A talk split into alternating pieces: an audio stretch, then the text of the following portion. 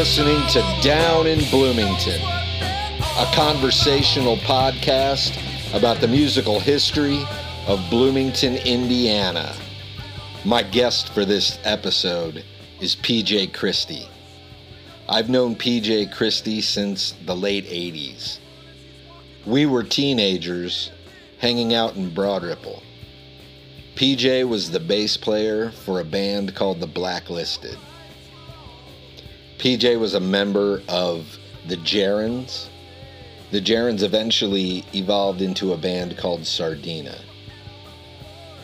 After Sardina split up, PJ has gone on to play with so many bands with important ties to Bloomington, Indiana. He sits down with me today to tell me the story of his musical evolution, to talk about the bands that he's played with, and the projects that he currently works on. This was a really fun conversation, and I really enjoyed hearing PJ's recollections of Bloomington's music scene. I hope you enjoy my conversation with PJ Christie. But before we get into it, here's a live version of the song Antelopes.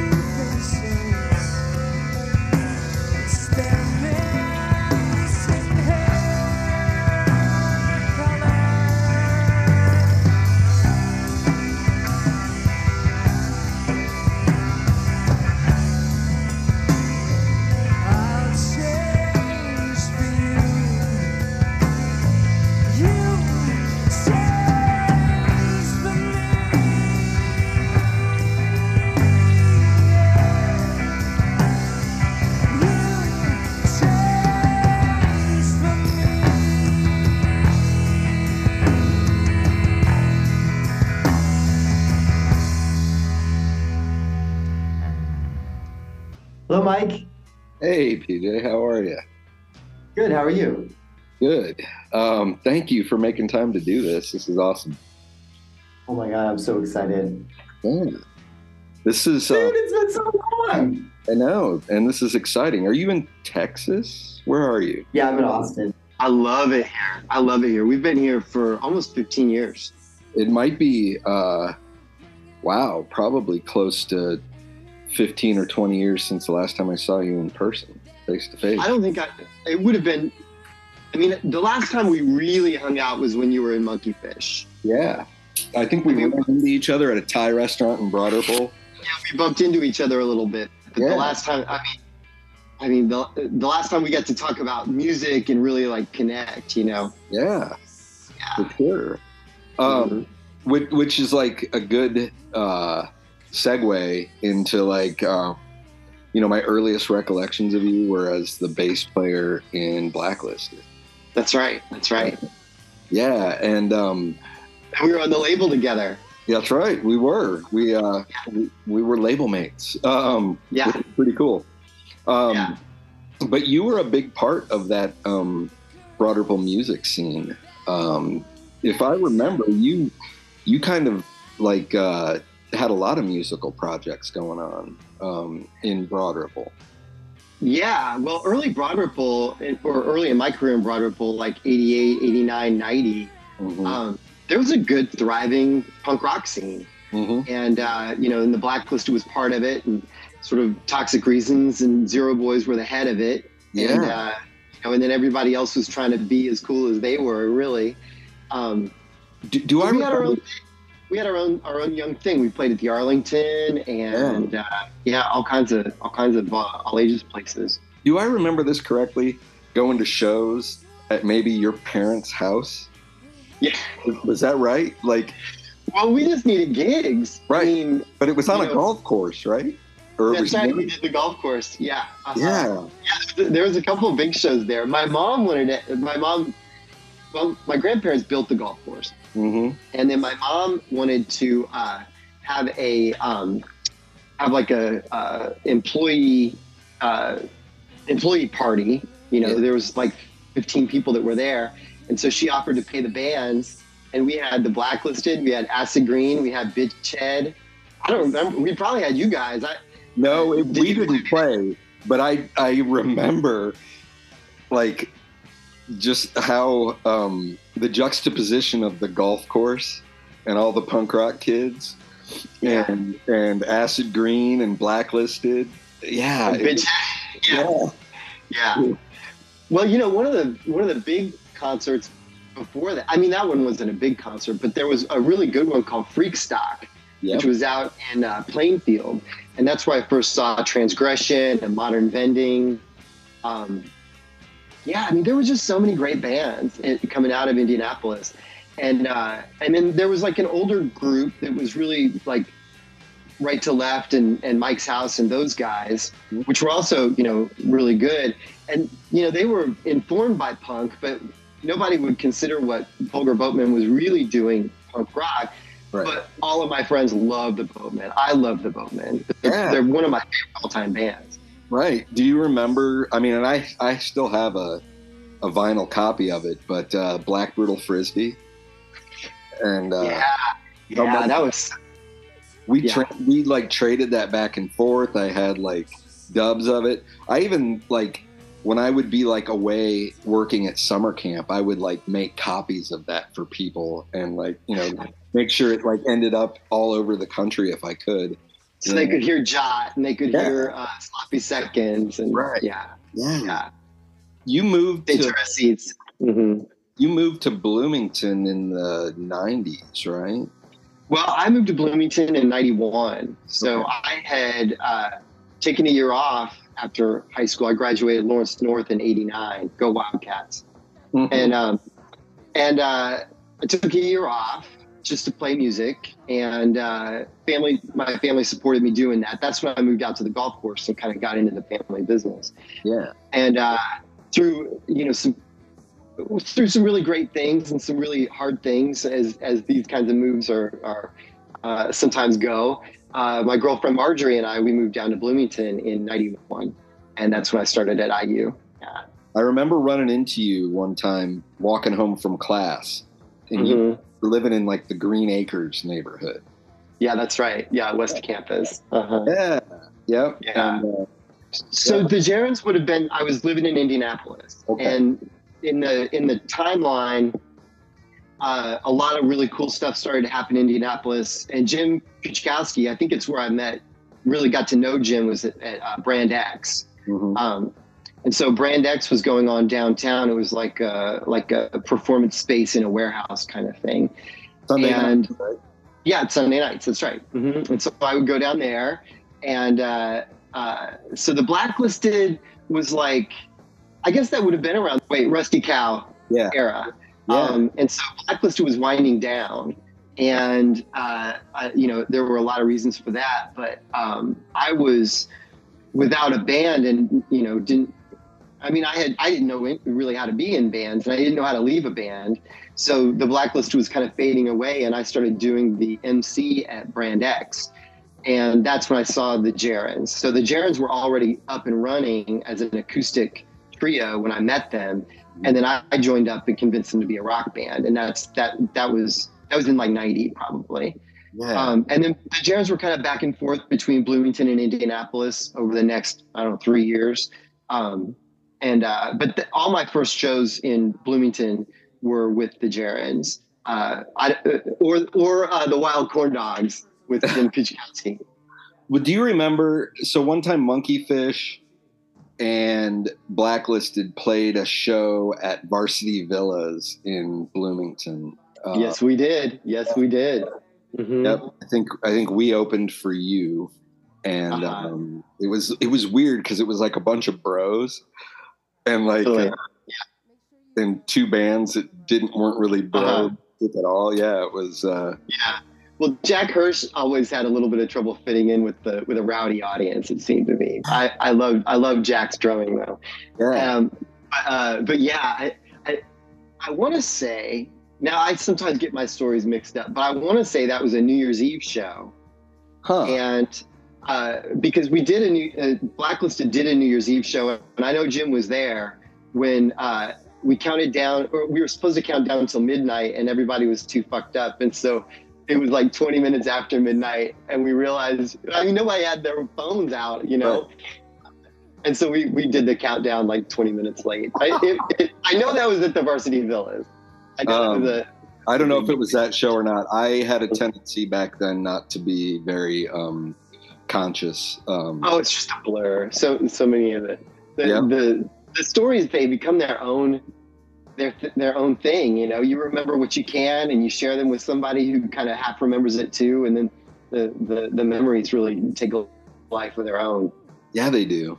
So so eventually, were the Gerunds pretty much in a Bloomington band, or were they solely uh, were they back and forth between Indianapolis and and uh, So, so in the way that the Gerunds went, uh, it was uh, uh, the great John Seelingwalker was the drummer, and he he actually moved down a couple months before I did, Mhm. and he lived in a house with um, uh, uh, Frida's brother, and uh, they had a baby, and that was John moved down first. Really, ultimately John did, and then I moved down, and then Paul Couchy, the uh, guitar player, moved down, and Kent uh, was the lead guitar. He went to Art Institute, and so we would go. That's how we got started going up to Chicago for gigs. Um, and then uh, Michelle kind of split between Indianapolis and Bloomington, kind of depending on what was going on in her life. Uh, she lived there on Jefferson with us for for a good long time. Um, but uh, but yeah, over the over the you know that sort of early '90s, Michelle and I were back and forth a lot between Indy and Bloomington. So it's it, it, it it's a gray area there. yeah, Uh, but uh, we were we were pretty well established in Indianapolis when we moved down there. We had already played the Vogue, we had already played the Patio. Um, but uh, our first gig at the Bluebird was opening for the Blake Babies, and we were we were super excited about that show. Oh, yeah. because the Blake Babies were actually somebody, you know. Mhm. And that was our that was our first gig, and we played gigs opening for uh, uh, Vulgar Boatmen and Arson Garden there in at the at, in Bloomington that first year, and just trying to trying to uh, forge down and get heard. We had made a cassette tape from Paul Mahern that uh, opened up a lot of doors for us, and uh, that was the release that we had. So we kind of worked that in Bloomington and sold it at TD's and played Right. at the Collins Cheshire Cafe and wherever we could. What was the name of your release? The cassette? It's called Our Son. Okay, and that's there's a good write up. I don't know. Uh, I was I was looking through some of the stuff on the uh, internet, and uh, somebody writes a pretty cool story about uh, our son and about Oh yeah, the transition from Gerunds to Sardina, which we'll we'll hopefully get into in this conversation. But that core, that core uh, of of the Gerunds was yourself, Michelle Marchessault, and uh, was it John Seelingwalker and Paul, Paul Cauchi was the acoustic guitar player, and he was from Broad Ripple. Yeah. And uh, Kent Jolly was the uh, was the lead guitar player, and he was from like Nora area in Indianapolis. Uh, and then after our son came out, we uh, we we changed drummers. We changed from John Seelingwalker to Lon Paul Elrich, and of course he was in he was in you know all those great bands in Indianapolis too, Tin Lounge and, and Din and and uh, uh, so when when we started playing with Lon Paul, the sound for the Gerunds began to just expand quite a bit. Um, from like acoustic music to you know well, it just brought in a lot more influences. And grunge was big, getting so big. I mean, no band wasn't touched by like just the the, the desire to get louder. Yeah. Uh, you know, we were we were all really into the Pixies, and we wanted to get louder. And other than having a acoustic guitar player in the band, there really wasn't anything to stop us. And so that's that. When you talk about that transition from the Gerunds, with what people think of like the quiet acoustic Gerunds, to becoming a uh, you know more of a of a of a wild band, a lot of that was Lon Paul, and a lot of it was moving from an acoustic guitar player to to one electric guitar player. yeah. Uh, gave us a leaner sound, and and uh, and we were just going nuts. I mean, it, with the creativity, it was a lot of fun. when either in the Gerunds or Sardina, um, you all wrote an incredible volume of really good songs. Were you writing together, or did somebody come with a, a, a completely written song that then the, the band fleshed out? both. Uh, there were a lot of songs that came out of jams. You know, we were doing a lot of jamming, um, which is how the Blacklisted had always come up with material too. You know, there, there uh, usually someone would have a riff and you jam it out, and then before you know it, you'd have a song. Uh, I would say that that in Sardina, a lot of the, in terms of volume, a lot of the music was like spontaneously jammed. But in terms of what people have heard through the records, you know, in in post years, uh, it's probably half and half, I would say, honestly, uh, where people would bring in a finished song. I didn't bring in a lot of finished songs. Uh, Michelle was more likely to. Lon Paul was more likely to. Marty was more likely to. Usually, I was uh, uh, just kind of driving, driving other people's ideas as much as I could. It's a great thing for a bass player to do. It's, you know, it's my favorite thing about being a bass player is that Yeah. um, I don't have to uh, come up with a lot of ideas, but I can come up with a lot of creative ways to present those ideas. You know, And uh, when when you were like in the scene, were you ever faced with uh, the ferocity of Lon Paul's drums, like to just really experience the, the Yeah. creativity of his drums? It was so like it made it, it made job so easy because we could just say, okay, we're gonna just switch from here into we don't know, and it would be automatically awesome just because the drums were always right there right? um, and and and Michelle and I had such a uh, trust and chemistry because we had been jamming already for a long time. Uh, you know, for her to be able to like improvise lyrics the way that she was, I mean, when when a band can do that, it's like it just every, every time you play, it feels like a new album. You know, and, and that's that's largely how I think of Sardina. Yeah, and it's um what when I think about that, I think about some of the times that I saw you all play in Bloomington and and I think probably I was catching kind of the a lot of the transition between Gerunds to Sardina. Um, Mhm. and I can't remember which band I saw, right? But Right. but I do remember that kind of ferocity of Lon Paul's drumming, and I remember kind of thinking about the kind of the engines that drive a band, and Mhm. thinking about kind of how that dynamic expressed itself when you guys played live.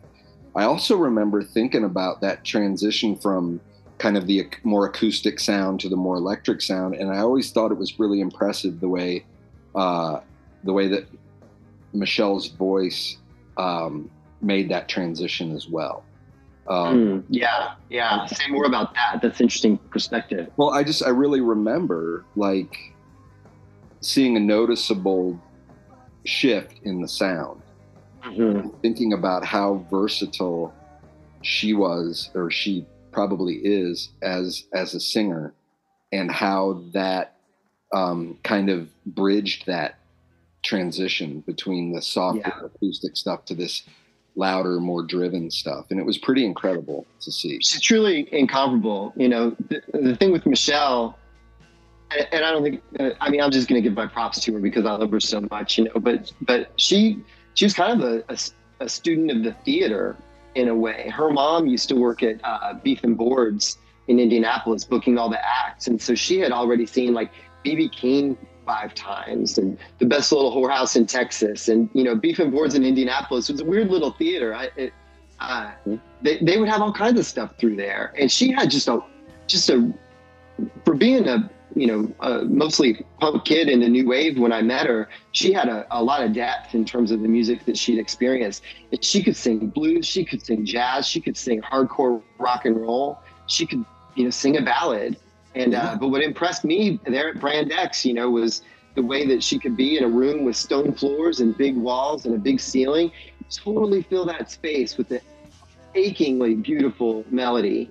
Really, And, uh, yeah and and to see to to see that and then to see her like on stage when we opened up for live which was probably one of the bigger stages that we've been on to just see her again fill the room with personality and, and vocal it's it's just a she she really she incomparable That- that's the word that i would use for michelle's vocals I, I think that's well said. I really do.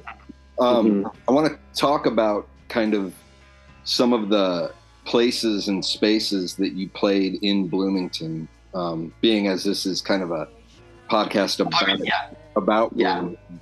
But Mhm. uh, maybe you could tell me a little bit about um, some of your memories of playing in Bloomington and some of the experiences that you had there. Yeah, well, uh, I've, I've so much enjoyed listening to the other people talk. You know, I, I want to just piggyback on Earn Night. What a what a fucking great thing Earn Night was. Yeah. You know, I uh, that was. I mean, I brought I, I put I put a few like really weird things on stage at Earn Night, and they always went over. They always went over well. Um, uh, uh, of my one venue that I really enjoyed a lot that I don't think people talk about very much was uh, Courtney Kaiser booked. Um, and then I can't remember the name of it. It was Rhinos at one point, and then it turned into a bar, and it was right on the square. And I think they had a downstairs lounge, So I think you're talking about the Root Cellar. ice house or something. Root cellar was that it? I don't. Was it right on the corner? Like the comedy attic is there now. That's right. That's right. What was And downstairs the there? bishop is below that, but there was a basement. There was like the Uh-huh. Wild Beat, I think was the name of the place, and then Yeah, I remember the Wild Beat. it was it Yeah. wasn't it wasn't the Root Cellar. Maybe it was the Cellar Lounge. cellar lounge maybe yeah but courtney booked that space and and that was a really good sounding room i think for for everything that i wanted to do it, uh, uh, certainly every club has its unique sounds but i thought that was the one where i felt like when i got up on stage there i was really going to be able to hear everything you can say that about second story second story i mean i loved it but it had the mirrors up and, and then it had that whole big blank section to the to the right where you'd lose all that sound Yeah, it was kind of it was kind of difficult as a performer at second story to find that spot on the stage where you felt like you could really like feel everything. With Sardina, I mean, I definitely felt like I needed to feel everything, you know. Right. Um, and uh, but Second Story had a really great stage, and I love the stage at the Bluebird. The it actually had a back like a green room, which a lot of the clubs didn't really have. And Dwayne was always doing the sound over there. It was always he was always really good. I remember a lot of the sound guys too. You know, Dwayne and Yeah. Jake over at uh, Second Story probably probably did sound with those guys more than anybody. Yeah. Uh, I saw Vic Chesnutt at the fucking uh, Peanut Barrel. You know, like that was a life changing show. Seeing Vic Chesnutt at the Peanut Barrel. Sure. The peanut butter hasn't been around for a long, long time, but I still have Mhm.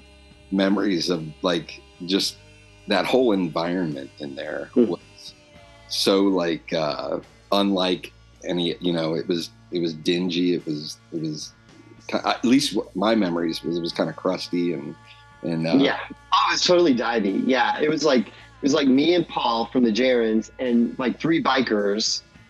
And Vic Chesnutt on stage with the drummer and bass player playing the quietest music you could. It was, but it was of course you know really life changing and soul affirming to see a songwriter you know him with faced with his physical challenges yeah. uh, just making like beautiful music. Um, the all ages stuff, though, you know, kind of back to what we were talking about with indie, uh, because I had always really done a lot of like renegade shows growing up in Indianapolis for punk rock.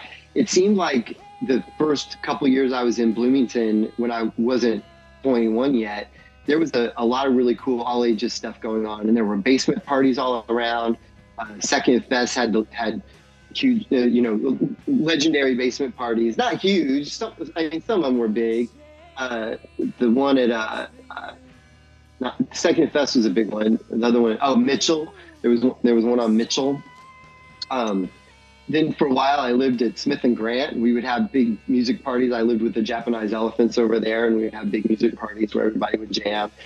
And uh, there was just such a like there was a great all ages thing. It, I loved how much music you could make there without it being bar focused, without it being, you know, cigarettes were, were in every bar. It was, it was just, there was too many, too much smoke in, in those scenes. But uh, the basement scenes were always really cool. And what Brad Wilhelm did with Rhinos is like, you know, if there's a Mount Rushmore or the Bloomington music venues, Brad was a, was such a welcome host for, for Sardina, you know, and, and everything I would do over the years. Uh, what's the status of Rhinos now? Is it still, It does not exist. Um, No. Um, there is uh, a venue in Bloomington called uh, the Backspace Gallery, which is an art gallery. Um, Mhm. And the person who uh, runs that is a person named Pixie. Mhm. Um, they used to book shows at Rhinos. Mhm. uh, Pixie is working really hard to create an all ages space um, in the Backspace Gallery. As a matter of fact, November 15th, um, there's uh, WFHB is doing a, a live, a local live show uh, for Mhm. free admission, um, all ages uh, in the gallery. And There the um, Backspace Gallery. yeah, and um, Uh-huh.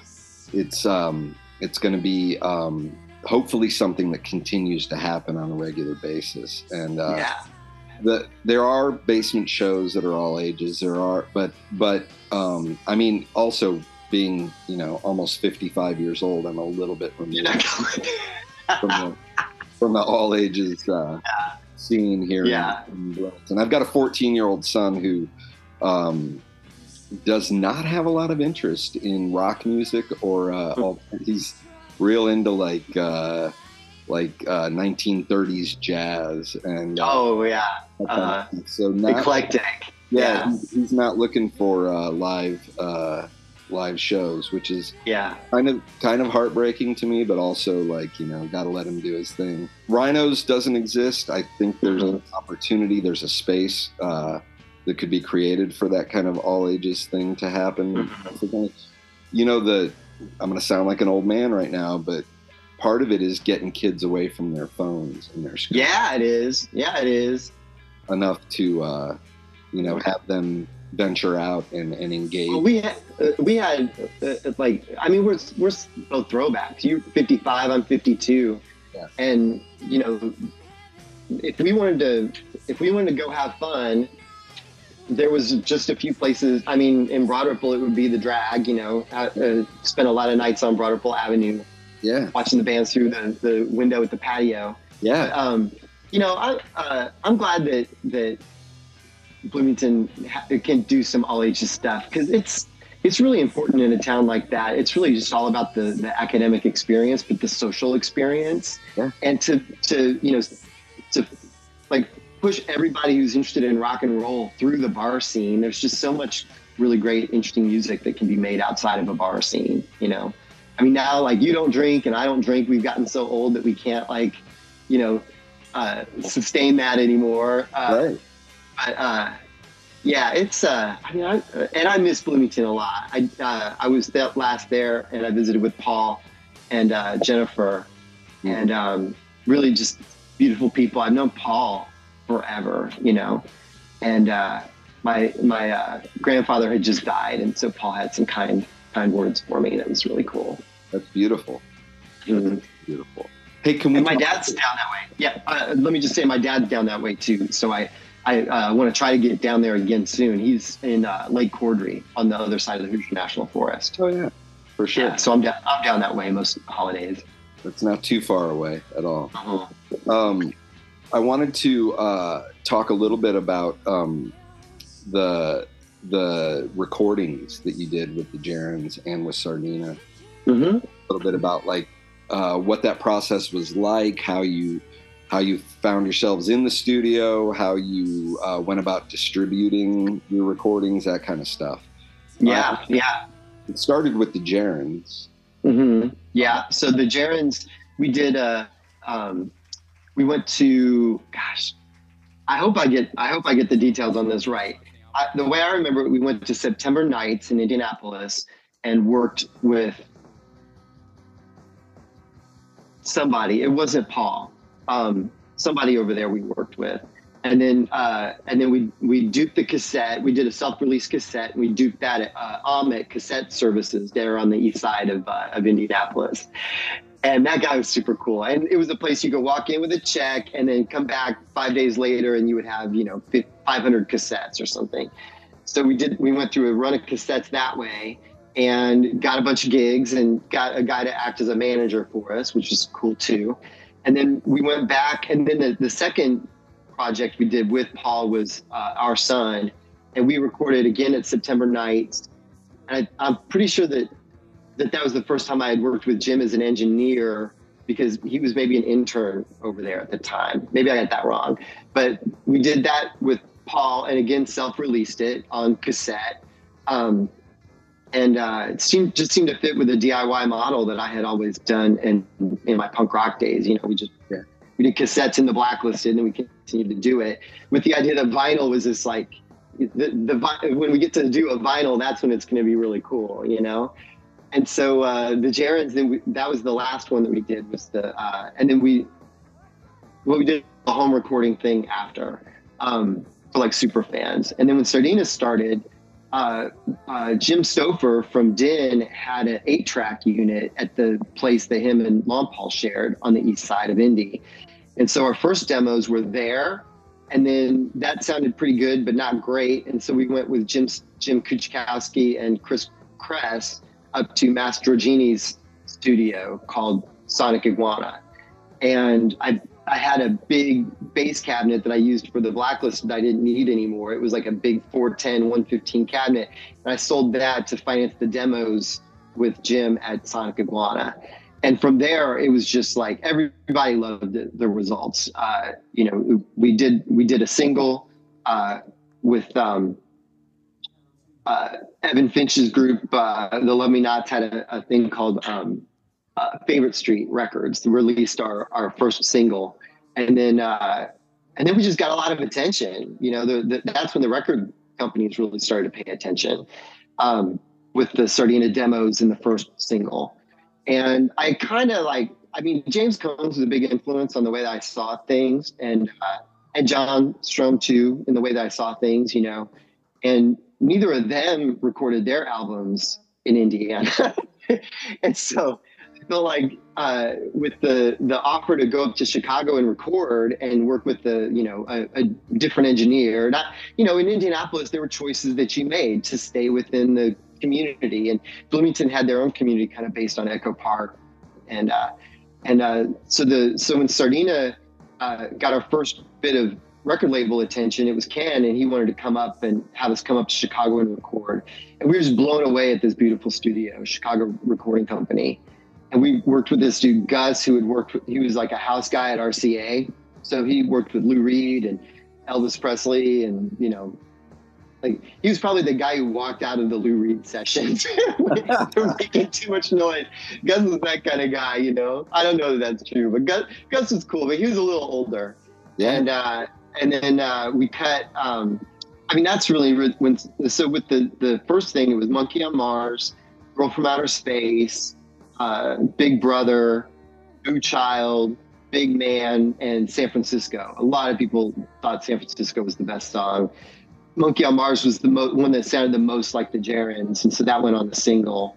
Um, and then uh, w- when we recorded with Gus, it was like that's when we first cut uh, Liberty Horse. We first cut He's on Drugs Again. Um, we cut a version that we didn't use of uh, Travel and Tourism that would be on the Presence album.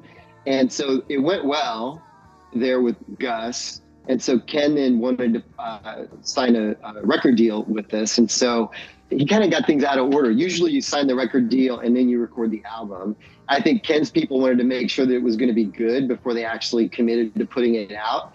And uh, we had three weeks up there, you know, in at the Chicago Recording Company is a world class recording studio. We cut right in between uh, Smashing Pumpkins and Wilco, you know. Yeah, same engineer, you know, same board, same room, probably the same drum kit, you know. Yeah. Uh, and and yeah, it was really heady stuff. You know, they had they had the big uh, reverb plates in the basement with the. Uh, it used to be the Playboy building, so it was like a really cool uh, uh, building. And uh, the reverb plates, we kind of just uh, uh, when we talk about the the Sardina like record uh, presence, which you know I'm not gonna. I love it. I think it it really turned out well, but it, it probably has too much reverb on it. But dude, if you had those big plates sitting in a basement and all you had to do was turn a knob and suddenly like the streets of Chicago come alive through these plates because it's like dance underground, you know. You do you'd have used a lot of it too. yeah, absolutely. And and you know, like when you're in the studio, oftentimes like you you have all these new tricks and toys, and you want to use them all. Mm-hmm. You want you want to like take advantage of every feature that this studio is is affording you. So of course you want to like play with Yeah. all of it, all of the knobs and dials. Paul was a really creative dude, and Marty was a really creative dude, and we all like had a lot of ideas for putting stuff in, and we had the time to just like play. And, Yeah. You know, you know, most albums are made like you know, you, there's a gun pointed at your head, figuratively, uh, to uh, get it done as quick as possible, and every delay. And you know, a bass player's just got to be like, just like whatever's going on. It can't be the bass that messes it up. You know, the bass and the drums has to be there. Yeah, And uh, uh, but after my job was done, it was just like like a playland of you know, there's pianos and organs and and uh, stuff laying around to to pick up, and we would just be like making a noise in the control room, and someone would say, "Get out there and put it on the mic, and let's do it." You know, it was it was it. so the so when we made Presence, I think everybody knew that something big had just happened. Um, like uh, again, hearing your other interviews, I remember playing it for uh, Glenn Hicks, and uh, Glenn had this like white look on his face when I played Cockadoodle Doo, which and he was like, "There's a full second of delay on here," and I said, "I know," and he's like, "All right," you know. that's amazing. Yeah, that was the summer him and Johnny kept the fire going in the backyard all all summer eh, when I went over there, and uh, and then uh, you know, but while I was doing that, there was like delays. Um, because you record an album like that and then it's so much time before it comes out and that that really ended up being the undoing of sardina because that's when kind of marty kind of lost lost interest is that as we had like a gap where we weren't really really doing anything interesting he kind of you know felt like doing something else and i started playing with i started my own band Mhm. uh, my so this, this is my my favorite uh, experience, and I'll, I'll find the video for you. But uh, it was a it was summer of '95 in Bloomington. You know how slow things can be in the summer there, Yeah. and Michelle had mono coming off the or she was she was ill with something, um, and uh, so we we canceled a run of Sardina dates, which we had a date at Second Story booked, and um, so Sardina can't do it. They can't find anybody to take over, and so I just impromptu started a band uh, with uh, my friends uh, Dan Fierst and uh, Greg Backus, and then our girlfriends, and we uh, we got together a, a band to play like one show at Second Story, and then the other band canceled. And so I wrote a musical, and then I brought in like a whole bunch of people to to act out the parts of this musical. And Eric from Daisy Brain captured on video, and it's just weird, you know. It's it's just the it's just a weird thing that somehow I pulled off, and it isn't particularly great or anything like that. It's just hilarious that it got done, right? That Yeah. we put it on second story.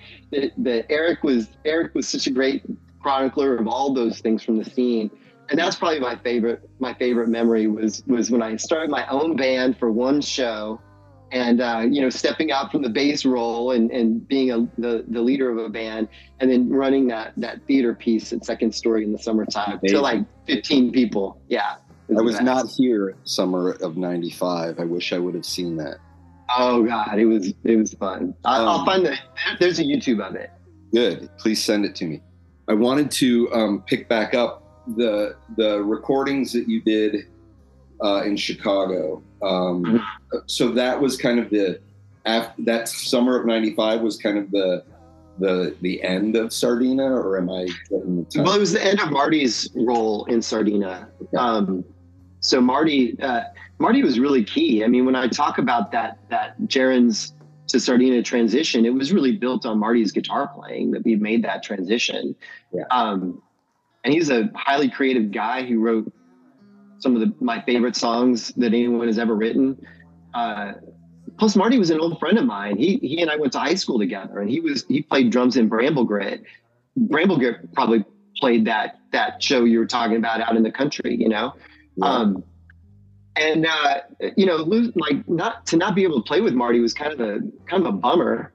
Uh, but uh, but we also kind of we were really ambitious. You know, that's that's the other thing I would say is that although I loved Marty, I recognized that he he didn't want to do that. He didn't want to try to be in the biggest band in the country, and we kind of did.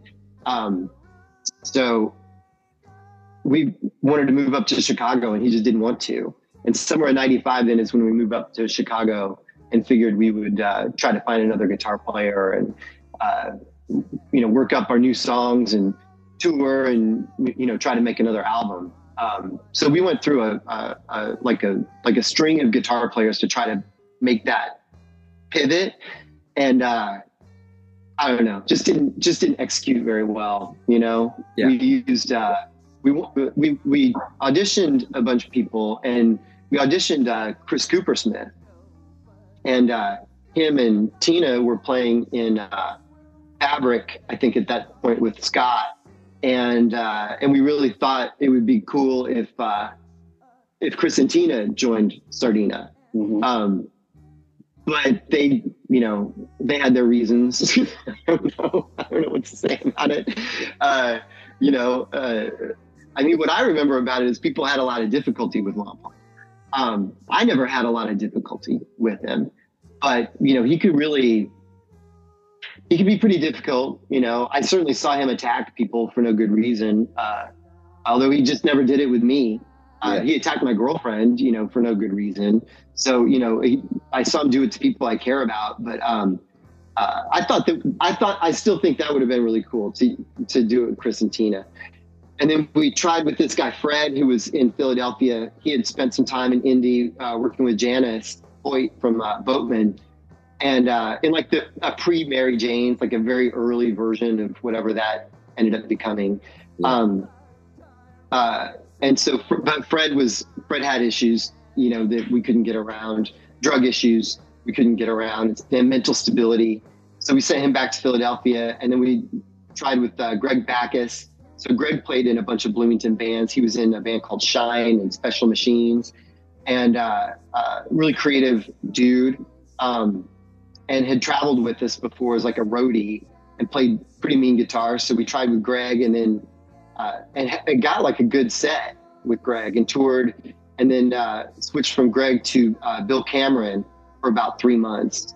Um, and we were really on fire with Bill too. But you know, by then it's like the relationship between me and Michelle and, and Lon Paul had kind of like, you know, each, each time we had to like go through that. You know, it's Marty. Then is it Chris? It's not Chris. Is it is it Greg? Can't be Greg. Uh, you know, like going going through that, we're just like, oh god, just fuck it, you know. And uh, Lon Paul got asked to join Mysteries of Life, and so he was like, you gone uh, back to Indy. And I just stayed up in Chicago. You know, we uh, Sardina had had uh, uh, publishing deal, and we had paid rent on a place for a year. And just because Michelle and Lon Paul didn't want to live there, I didn't have really anything else to do, so I stayed up in Chicago.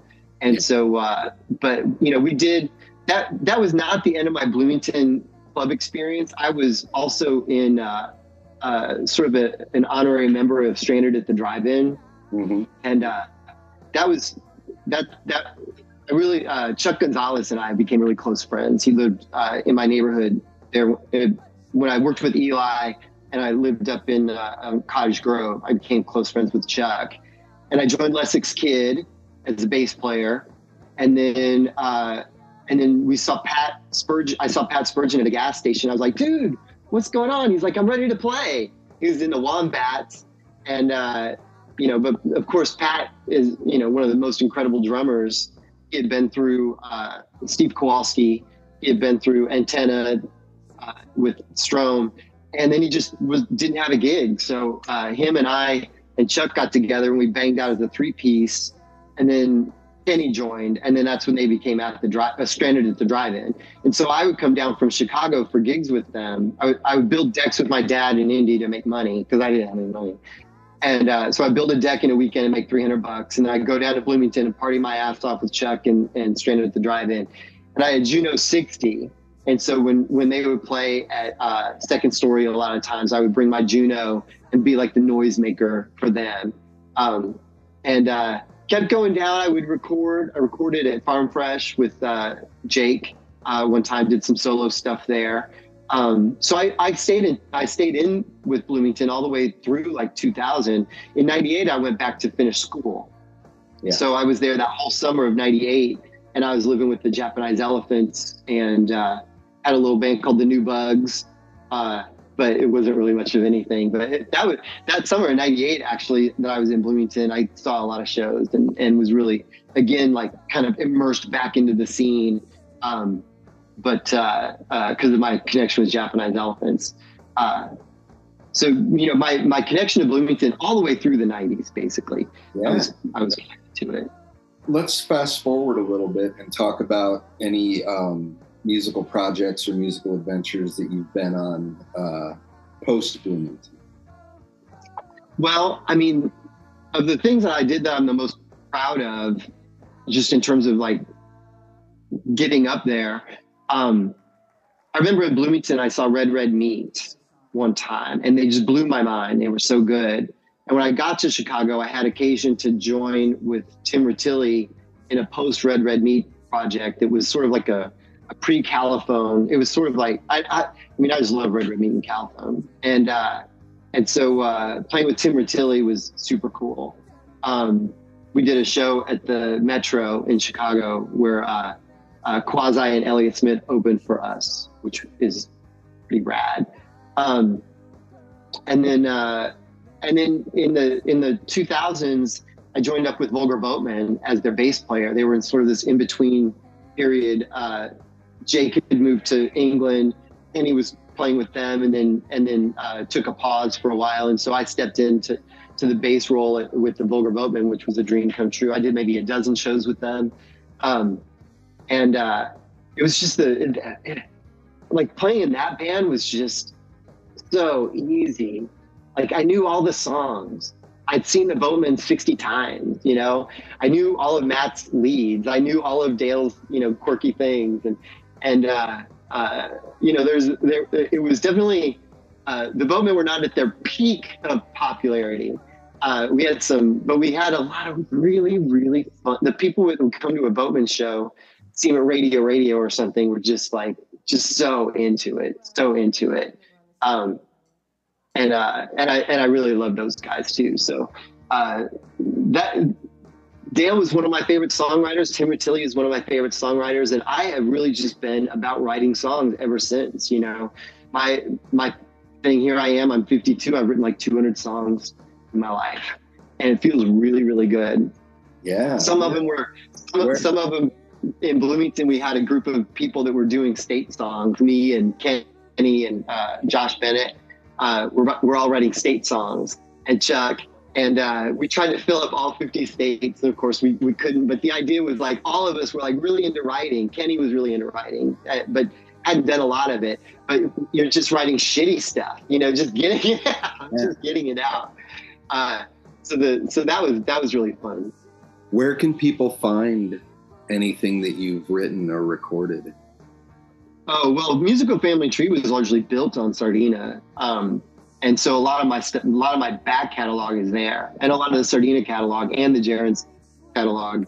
Um, I just really uh, when uh, it, I mean, the story of of my catalog being online in '98 as the as Sardina had kind of been wiped out, and everybody in the music industry was trying to figure out what's going on. And I was in Chicago and I saw uh, MP3 technology demoed there at Chicago Recording Company. It was me and Ken, it was the producer, and uh, Chris Shepard was the engineer. We were there and they demonstrated how to take a CD and rip MP3s and post them on a server and then download them. And then all of us were like, well, that's the end of the music industry. You don't need to tour. You don't need a label. You don't need to manufacture. You know, there's like, like, and I was excited by that. And so, uh, with interest in Sardina, but no like platform for Sardina, I started uh, operating as Admiral Sound, and I started posting Sardina MP3s on Admiral Sound, and that was the only way you could get them.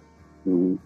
Uh, and then in time, uh, Amazon became a, a resource for people to be able to buy those CDs.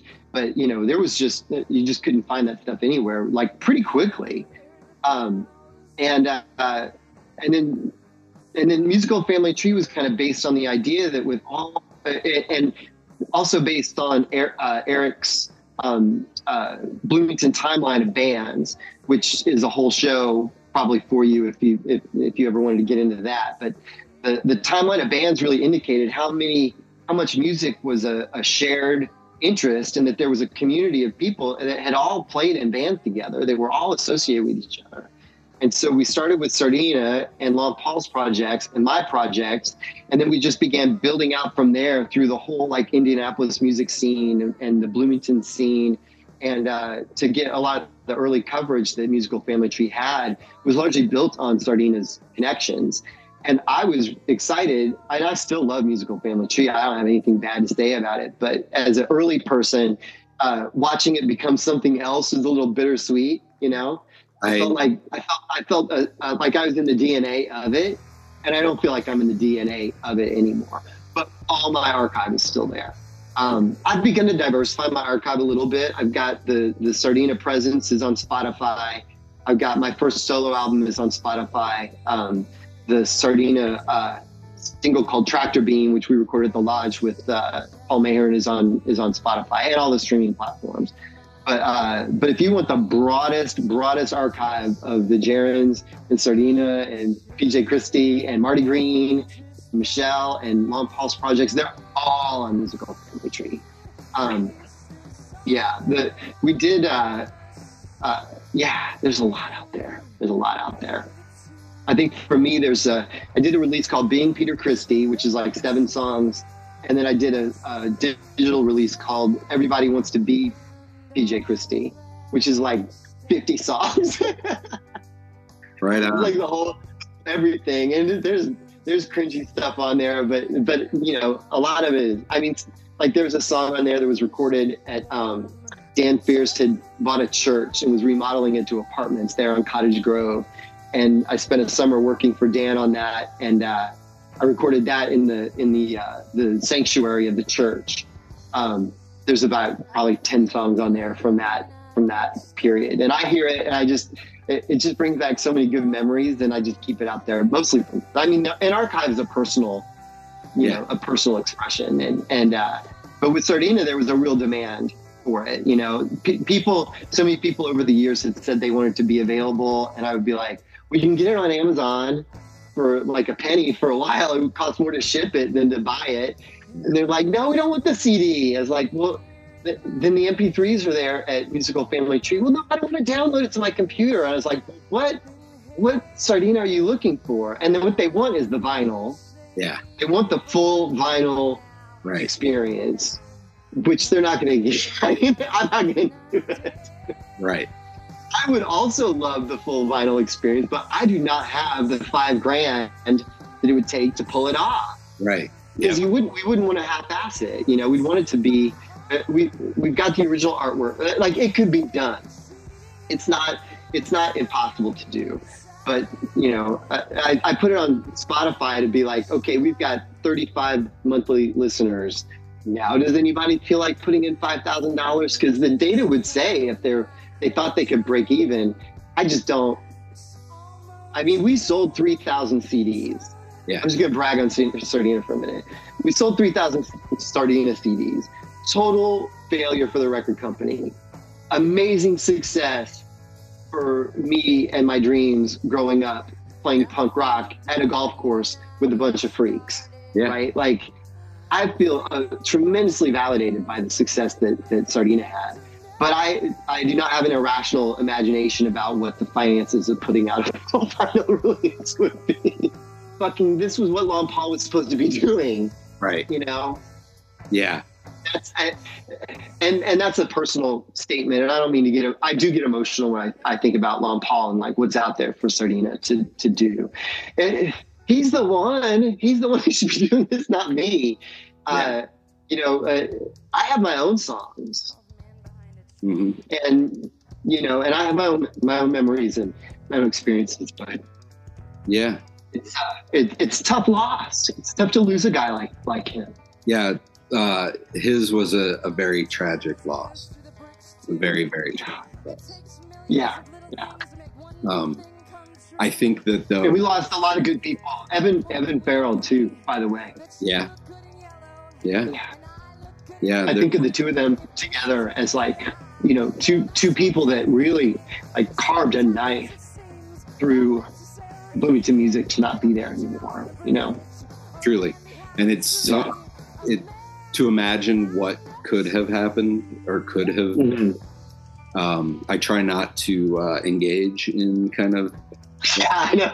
It's it's not it's a fool's game, but but talking to you has made me a little nostalgic. I think. yeah well i mean and that's what this is about is a, this is a nostalgia project um, this is an Yeah. attempt to keep to keep the memories and to keep the the music from that very special era of bloomington alive and uh, I, I Mhm. feel like it's really important to capture these and catalog these and, and talk Yeah. about them and. And uh, I'll tell you, listen to your stories. Um, I get it, this is not a musical story, but Dee uh, Hager, uh, who I haven't talked to since he was my neighbor when I lived there on uh, Lincoln. Yeah. But one night we were out there just raising all kinds of hell in the front yard. Me and my me and my roommates. and Dee up his window, he yelled, "Hey, jackass, give it a rest! wait, what did he say? Hey, hey, jackass, give it a rest!" And that has been my tagline every time somebody gets me. I love it. I love it. Yeah. And uh, he still he still performs with Brad Wilhelm. Uh, yeah, I got caught up on some of his uh, recent recent recordings out there. It sounds really good. Um, I mean, I love all these guys are still doing it. Kevin, Kevin's doing it. His boy is doing it. yeah. James Combs out there, you know, do, making some of the best work ever in April too. You got Bill Cameron, you know, in San Francisco. yeah.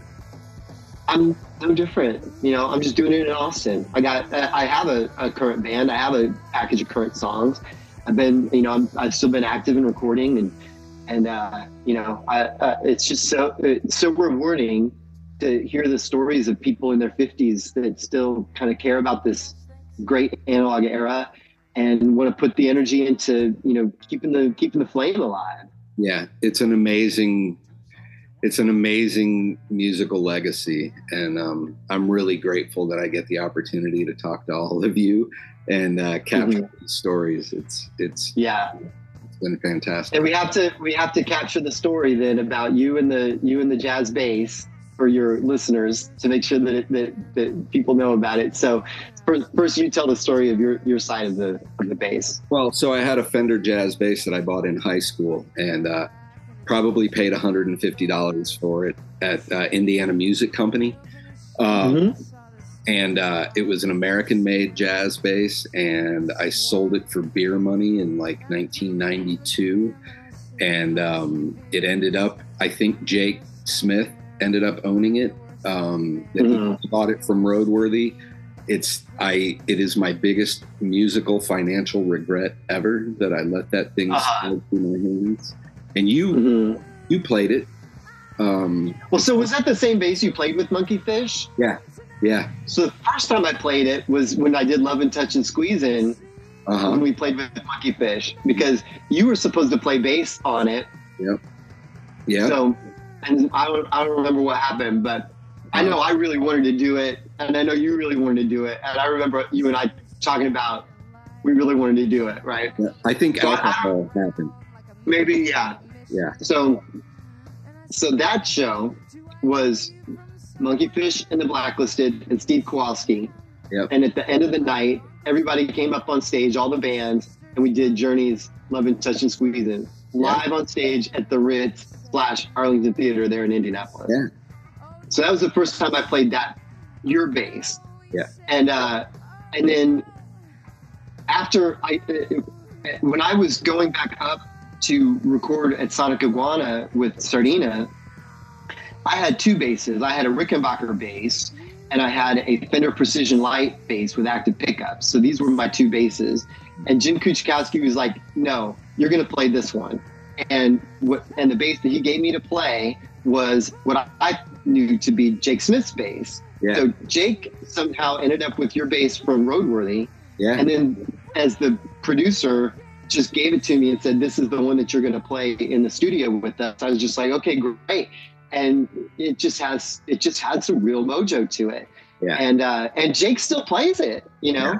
Uh, over the over, went through my connection with the Boatmen, I play a jazz bass now because, of course, they're the best basses available. But Yeah. my, my my bass is a jazz bass, and Jake borrowed my jazz bass a few times with, to play with the Boatmen. Um, But uh, yeah, I uh, uh, honestly, the that bass was a big shape of the sound that got us all the attention. That you know, I'm, I'm certain if I would have used the Rickenbacker, it, most people wouldn't have cared. But it needed to have that. You know, I mean, Jim was right. He's Yep.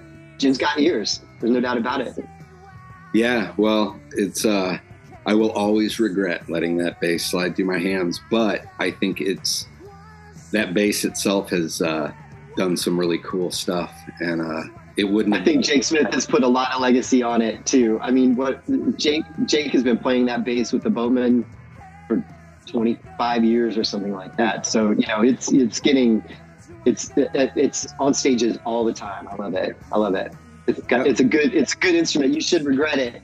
I hope that uh, one day you replace it with something equally as meaningful. I hope so too. Um Mhm.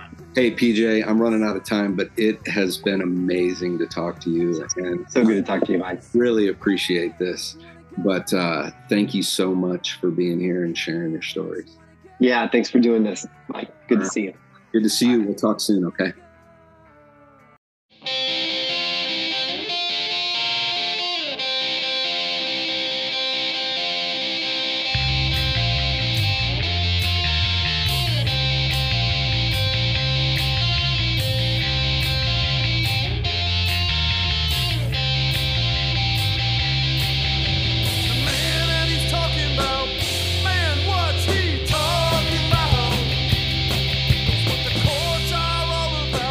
That was my conversation with PJ Christie. I hope you've enjoyed this episode of Down in Bloomington. If you have enjoyed it, I hope you tell your friends to listen to it. You can find Down in Bloomington on Spotify. You can find it on Apple Podcasts, and you can find it anywhere where you download and listen to your favorite podcasts. Again, thank you very much for listening, and I will see you again next time.